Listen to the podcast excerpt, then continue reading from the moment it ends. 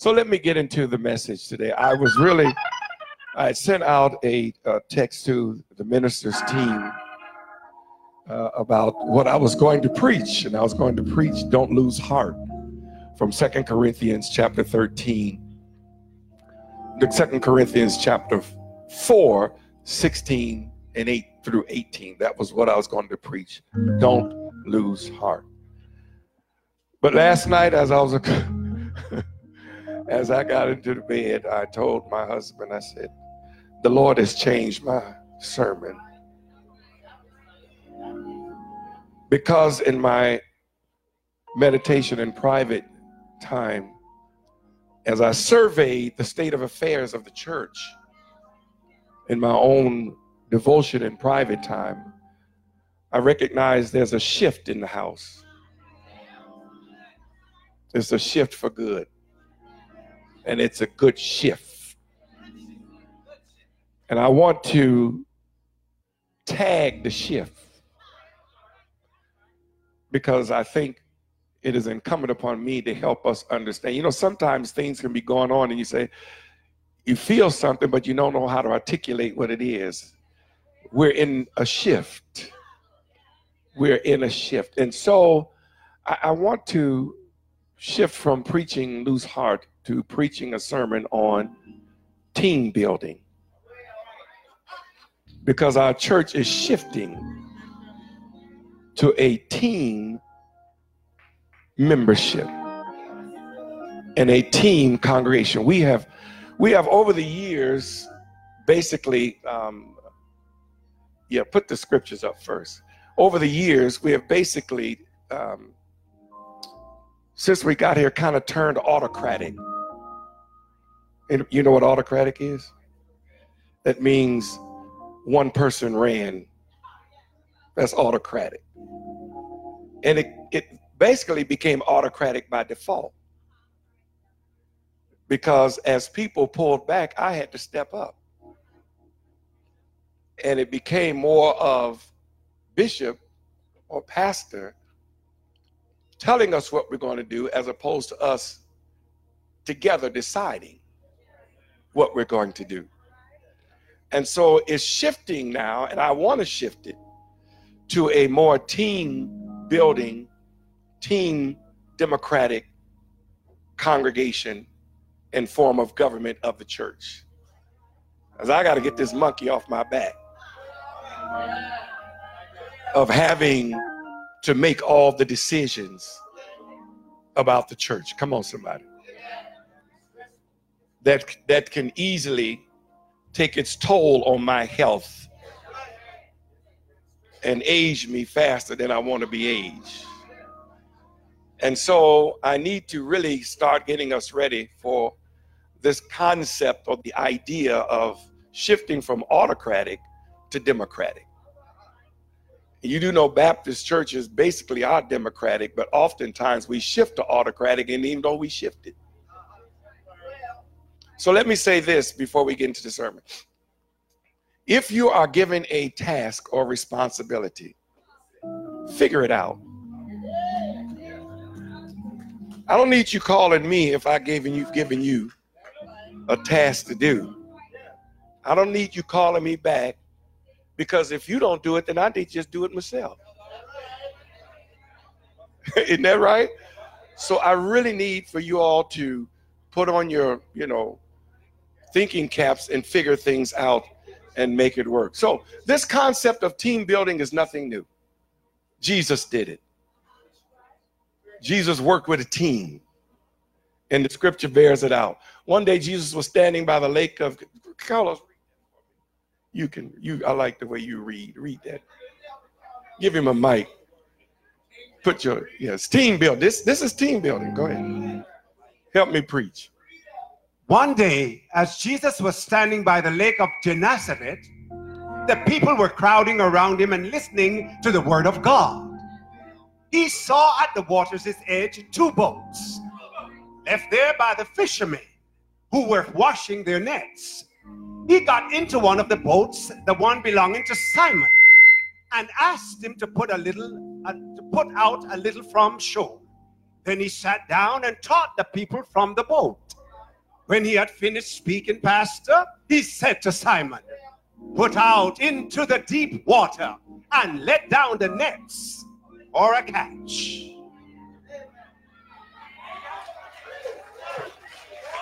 All right, go through the rest of the verses in that particular. Read on. Yes, Pastor. Simon answered, Master, read. We've worked hard all night and haven't caught anything. But because you say so. Mm. There was a leader. There was a leader. There was a leader. Go ahead. But because you say so, I will let down the nets. When they had done so, they caught such a large number of fish. Because they followed what Jesus told them. Yes, sir. That their nets began to break. So they signaled their partners in the other boat to come and help them. And they came and filled both boats so full that they began to sink.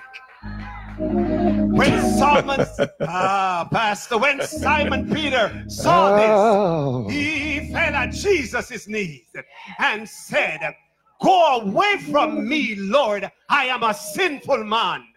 For he and all his companions were astonished at the catch of fish they had. So look at this.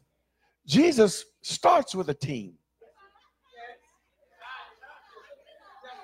He did not solo this. He started with a team. He chooses his disciples. Go to the next verses. Go to Luke, um, Luke five. Okay. Read that, Carlos. Yes, sir. After this, Pastor, Jesus went out and saw a tax collector by the name of Levi sitting at his tax booth. Follow me, Jesus said to him. And Levi got up, left everything, and followed him.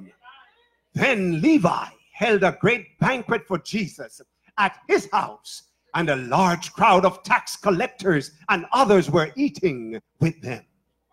Jesus got a team. This team building concept is not new. He picks up Peter. Then he goes and says to Levi, sitting in his little booth collecting tax. And they was, you know, the, the tax collectors were very hated people. And he, they, they, they coupled them with sinners. They, that's, that's how they were. They were hated people. And Jesus said, follow me. And the tax collector just dropped everything and followed Jesus. Jesus is picking up his team. Go to, go to Luke uh, sixth chapter. Read. Yes, Pastor. One of those days, Jesus went out to a mountainside to pray and spent the night praying to God. When morning came, he called his disciples to him and chose twelve of them, whom he also designated apostles. Team. He's building a team. Simon, whom he named Peter, his brother Andrew, James, John, Philip, Bartholomew, Bartholomew, Matthew, yes, oh, yeah. Matthew Thomas, James, and son of Alphaeus, Simon, who was called Zealot, Judas, son of James, and Judas Iscariot, who became a traitor. He went Look, look down, at that. He picked him, but he became a traitor. So you never know who's in your group. He didn't start off a traitor. He became. You know, you start off people in church, they love you, they are, everything working well, everything. Then all nothing before you know it. They done turn their back on you. And they, instead of a friend, they becoming. And a lot of times that has nothing to do with you. That character was already in them before they joined the group. I thought I'd better point that out to Judy. Go ahead, go ahead, read. Yes, sir. Mm-hmm. He mm-hmm. went down with them and stood on a level place. A large crowd of his disciples was there, and a great number of people from all over Judea, from Jerusalem, and from the coastal region around Tyre and Sidon, who had come to hear him and to be healed of their diseases. Those troubled by impure spirits were cured. Okay, so look at this. So Jesus had, when he says, look at, it says disciples, he had all these people around him that were following him. But the Bible says he chose. He chose twelve people to be in his inner circle. So everybody can't be.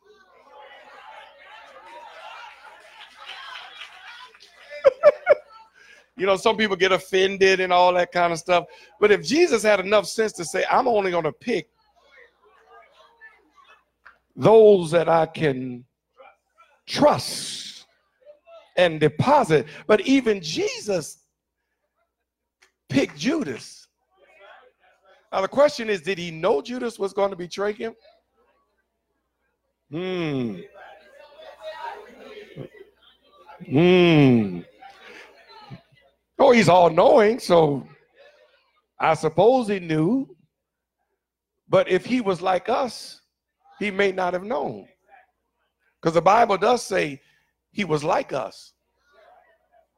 Didn't it say that? He was like us and was tempted in all things like we are tempted. I would like to think just for this moment that maybe Jesus picked Judas without knowing Judas was going to change. You do know people will change on.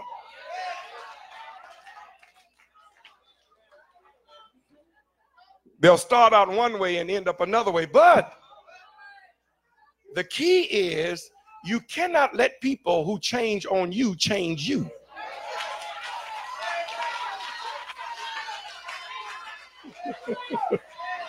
Ah. Some of the problems in the body of Christ, we let people change who we are. I've seen people who are on board with the ministry one hundred percent, but get with the wrong folk. And before you know it, their whole disposition, demeanor, attitude, everything changes because somebody got in their ear. Hear me well when I tell you, don't let people who change, change you. Maintain your character, maintain your integrity, maintain your honesty, maintain your decency, because people will work on you so long and then before you know it, you will be cloned and acting and looking like them. And then you don't even know why. You just... Be careful who you invite into your head. Because some, pop, some people only want to get in your head so they can manipulate you like a puppet. Somebody in here right now, you, you got some puppet strings you need to... Okay, go back to the... Um, go back to the, uh, the not the scriptures, but the, uh, the other... Team building slide, yeah. Team building provides realistic experiences that empower, that's a key word, that empowers individuals to contribute to what? Ah, common goal. Pull up Ephesians, Ephesians four, Ephesians four, what is that, eleven through fourteen? Where's my reader? I want, I want y'all to see what the common goal of the church is, because everybody be like, well, what the goal of the church? What are us supposed to be doing? I want you to see it. It's in the scripture. Go ahead. Yes, sir. Read that. So Christ himself gave the apostles, the prophets, the evangelists, the pastors, and teachers to equip his people for works of service. To equip his people for works Of service, of service so that the body of Christ may be built up. Look, look at this word. Built where? Built up. Not down. No, no, no. But built what? Until we all reach until unity, we all reach unity in the faith and in the knowledge of the Son of God and become mature, attaining to the whole measure of the fullness of Christ. Then we will no longer be infants, tossed back and forth by the waves and blown here and there by every wind of teaching and by the cunning and craftiness of people in their deceitful scheming. Woo!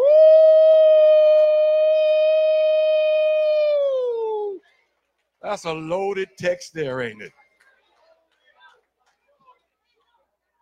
That we become built up. Not torn down, And another word, I'm going to give you another word because it's in the scripture, that we might edify the body. Edify means to lift up, to build up. Let me give you a charge. Everyone in here, as a believer and as a Christian, who is a part of the body of Christ and a part of Tabernacle Baptist Church, your personal calling is to lift each other up. So I'm going to need for you to stop all that gossiping and talking about one another. I'm going to need for you to stay off that phone, destroying the character of the members of this church. I'm going to need for you to do that, because that's not a reflection of the people you talk to. It's a reflection of your lack of walking with God in a way that you love people genuinely and authentically. If we're going to get to a real team building posture, you can't talk about one another behind each other's back. Say what you have to say to somebody's face, and then don't say nothing you can't say again.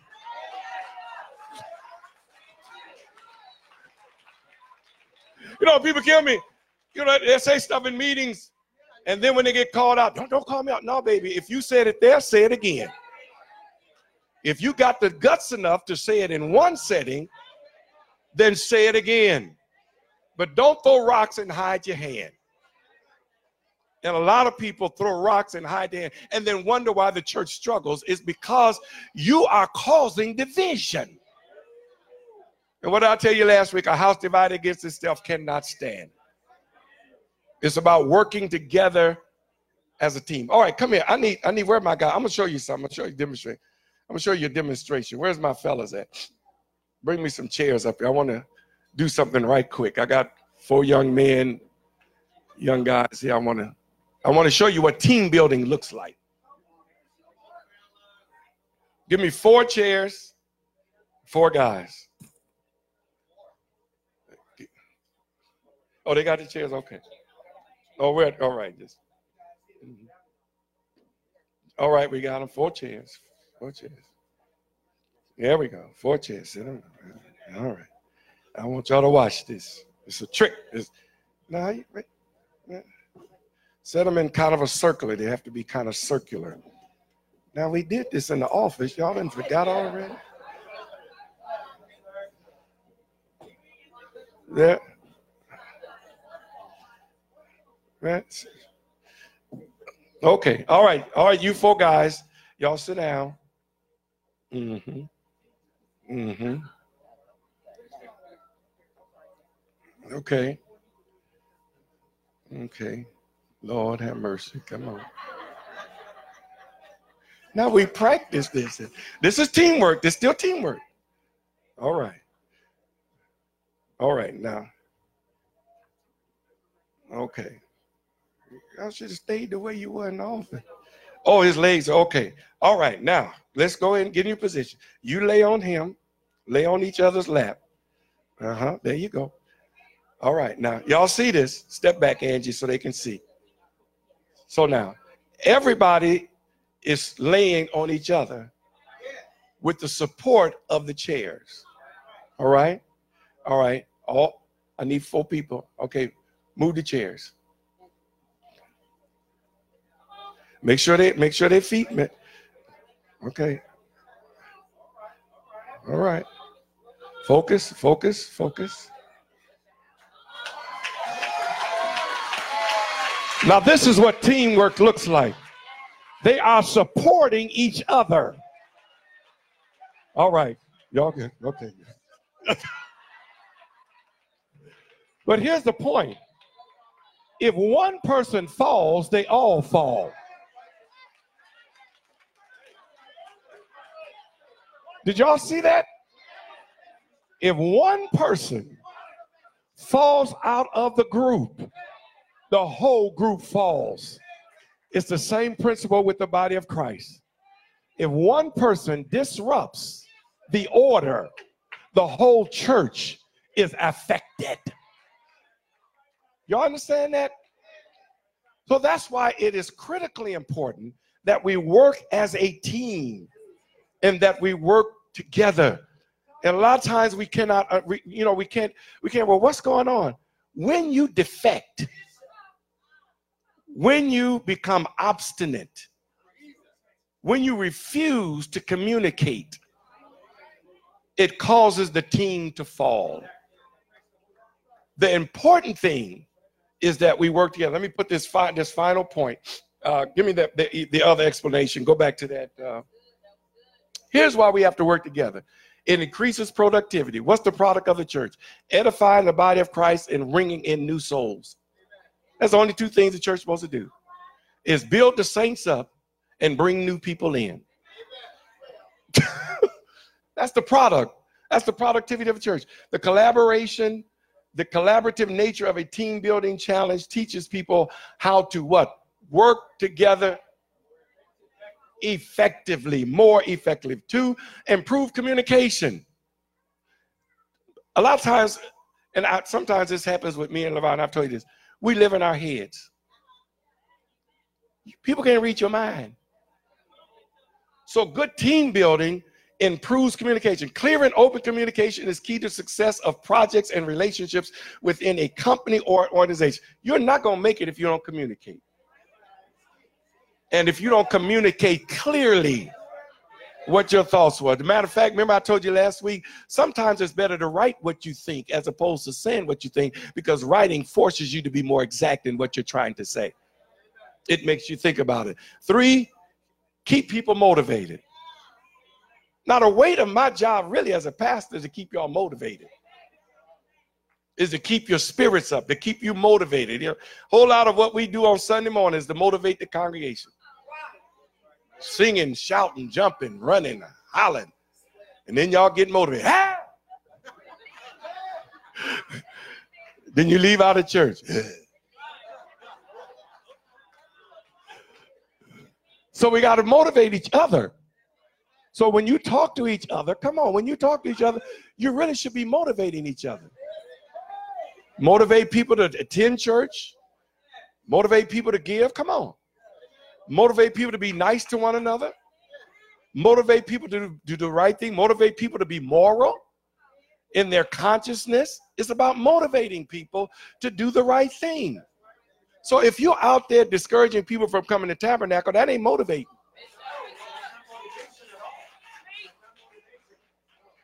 And some of you people out there have done non-motivating things to other members and caused them to leave while you stayed.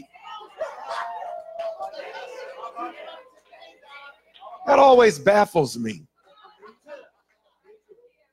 The Bible talks about, the Bible talks about Jesus sending out the disciples. He sent out seventy-two, and it talks about when he sent them out as teens, they came back so overjoyed because of how the teens motivated other people to receive Christ. Maybe, maybe some of the conversations we do have outside of the church, maybe it should be just about how we motivate each other and stop talking negative about the body of Christ. And last, it helps us to develop problem-solving skills. So, so, so I, I just want us to get motivated on this idea that we all got to work together, y'all. That this is a team effort. It's not an autocratic ministry. We're shifting this. Bishop does not have to have the last say-so. He doesn't have to be called all the time for every little thing. We need to put people in place with the abilities to do the job. Not key word. What's the key word? With the right abilities to do the job. With the right ability. And I have to say this, a lot of times people don't have the ability to do it, but they covet somebody else's ability and want to do it, and then get offended when they can't do it. I've, I've heard, uh, I remember uh, when I was pastoring, a lot of, you know, I've been a singing preacher all my life. So, you know, other pastors would just, they would, they've called, they used to call me a, a double barrel shotgun. They say, not only can he preach, he can sing too. You got a double barrel shotgun. You can, if you don't knock him out preaching, you can knock him out singing. But a lot of preachers were always jealous and envious. And they would, they would say, well, I want to sing, But if you can't sing, you can't sing. And you need to admit you can't sing. Sing in the shower, sing at home, but don't sing in front of people. Because the truth of the matter is, every one of us in here know what good singing is. Because you listen to the radio, you watch it on T V. Music around us everywhere at a level of perfection. Come on, somebody. Everywhere, all around us, music is perfected before it's put out. Television, commercials, radio, C Ds, it's always perfect. But when it comes to church,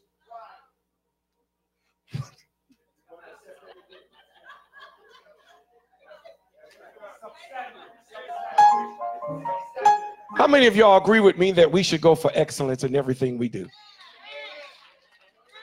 When the preachers preach, they should go for excellence. When the people sing, they should go for excellence.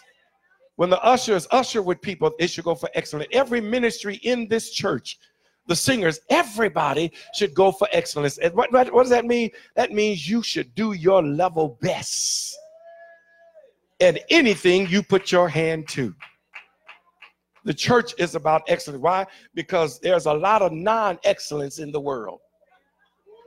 And people will see it and trust and believe they will compare what excellence is and what non-excellence is. They may not be able to articulate it, but they'll show, show it to you because they won't come back. Or they won't give, or they won't show up, or they'll go somewhere else where it sounds better. So I need for us to really work on team building skills, of which we will continue these efforts in sermons and workshops and things to really bring us together as the body of Christ. Clap your hands and praise God.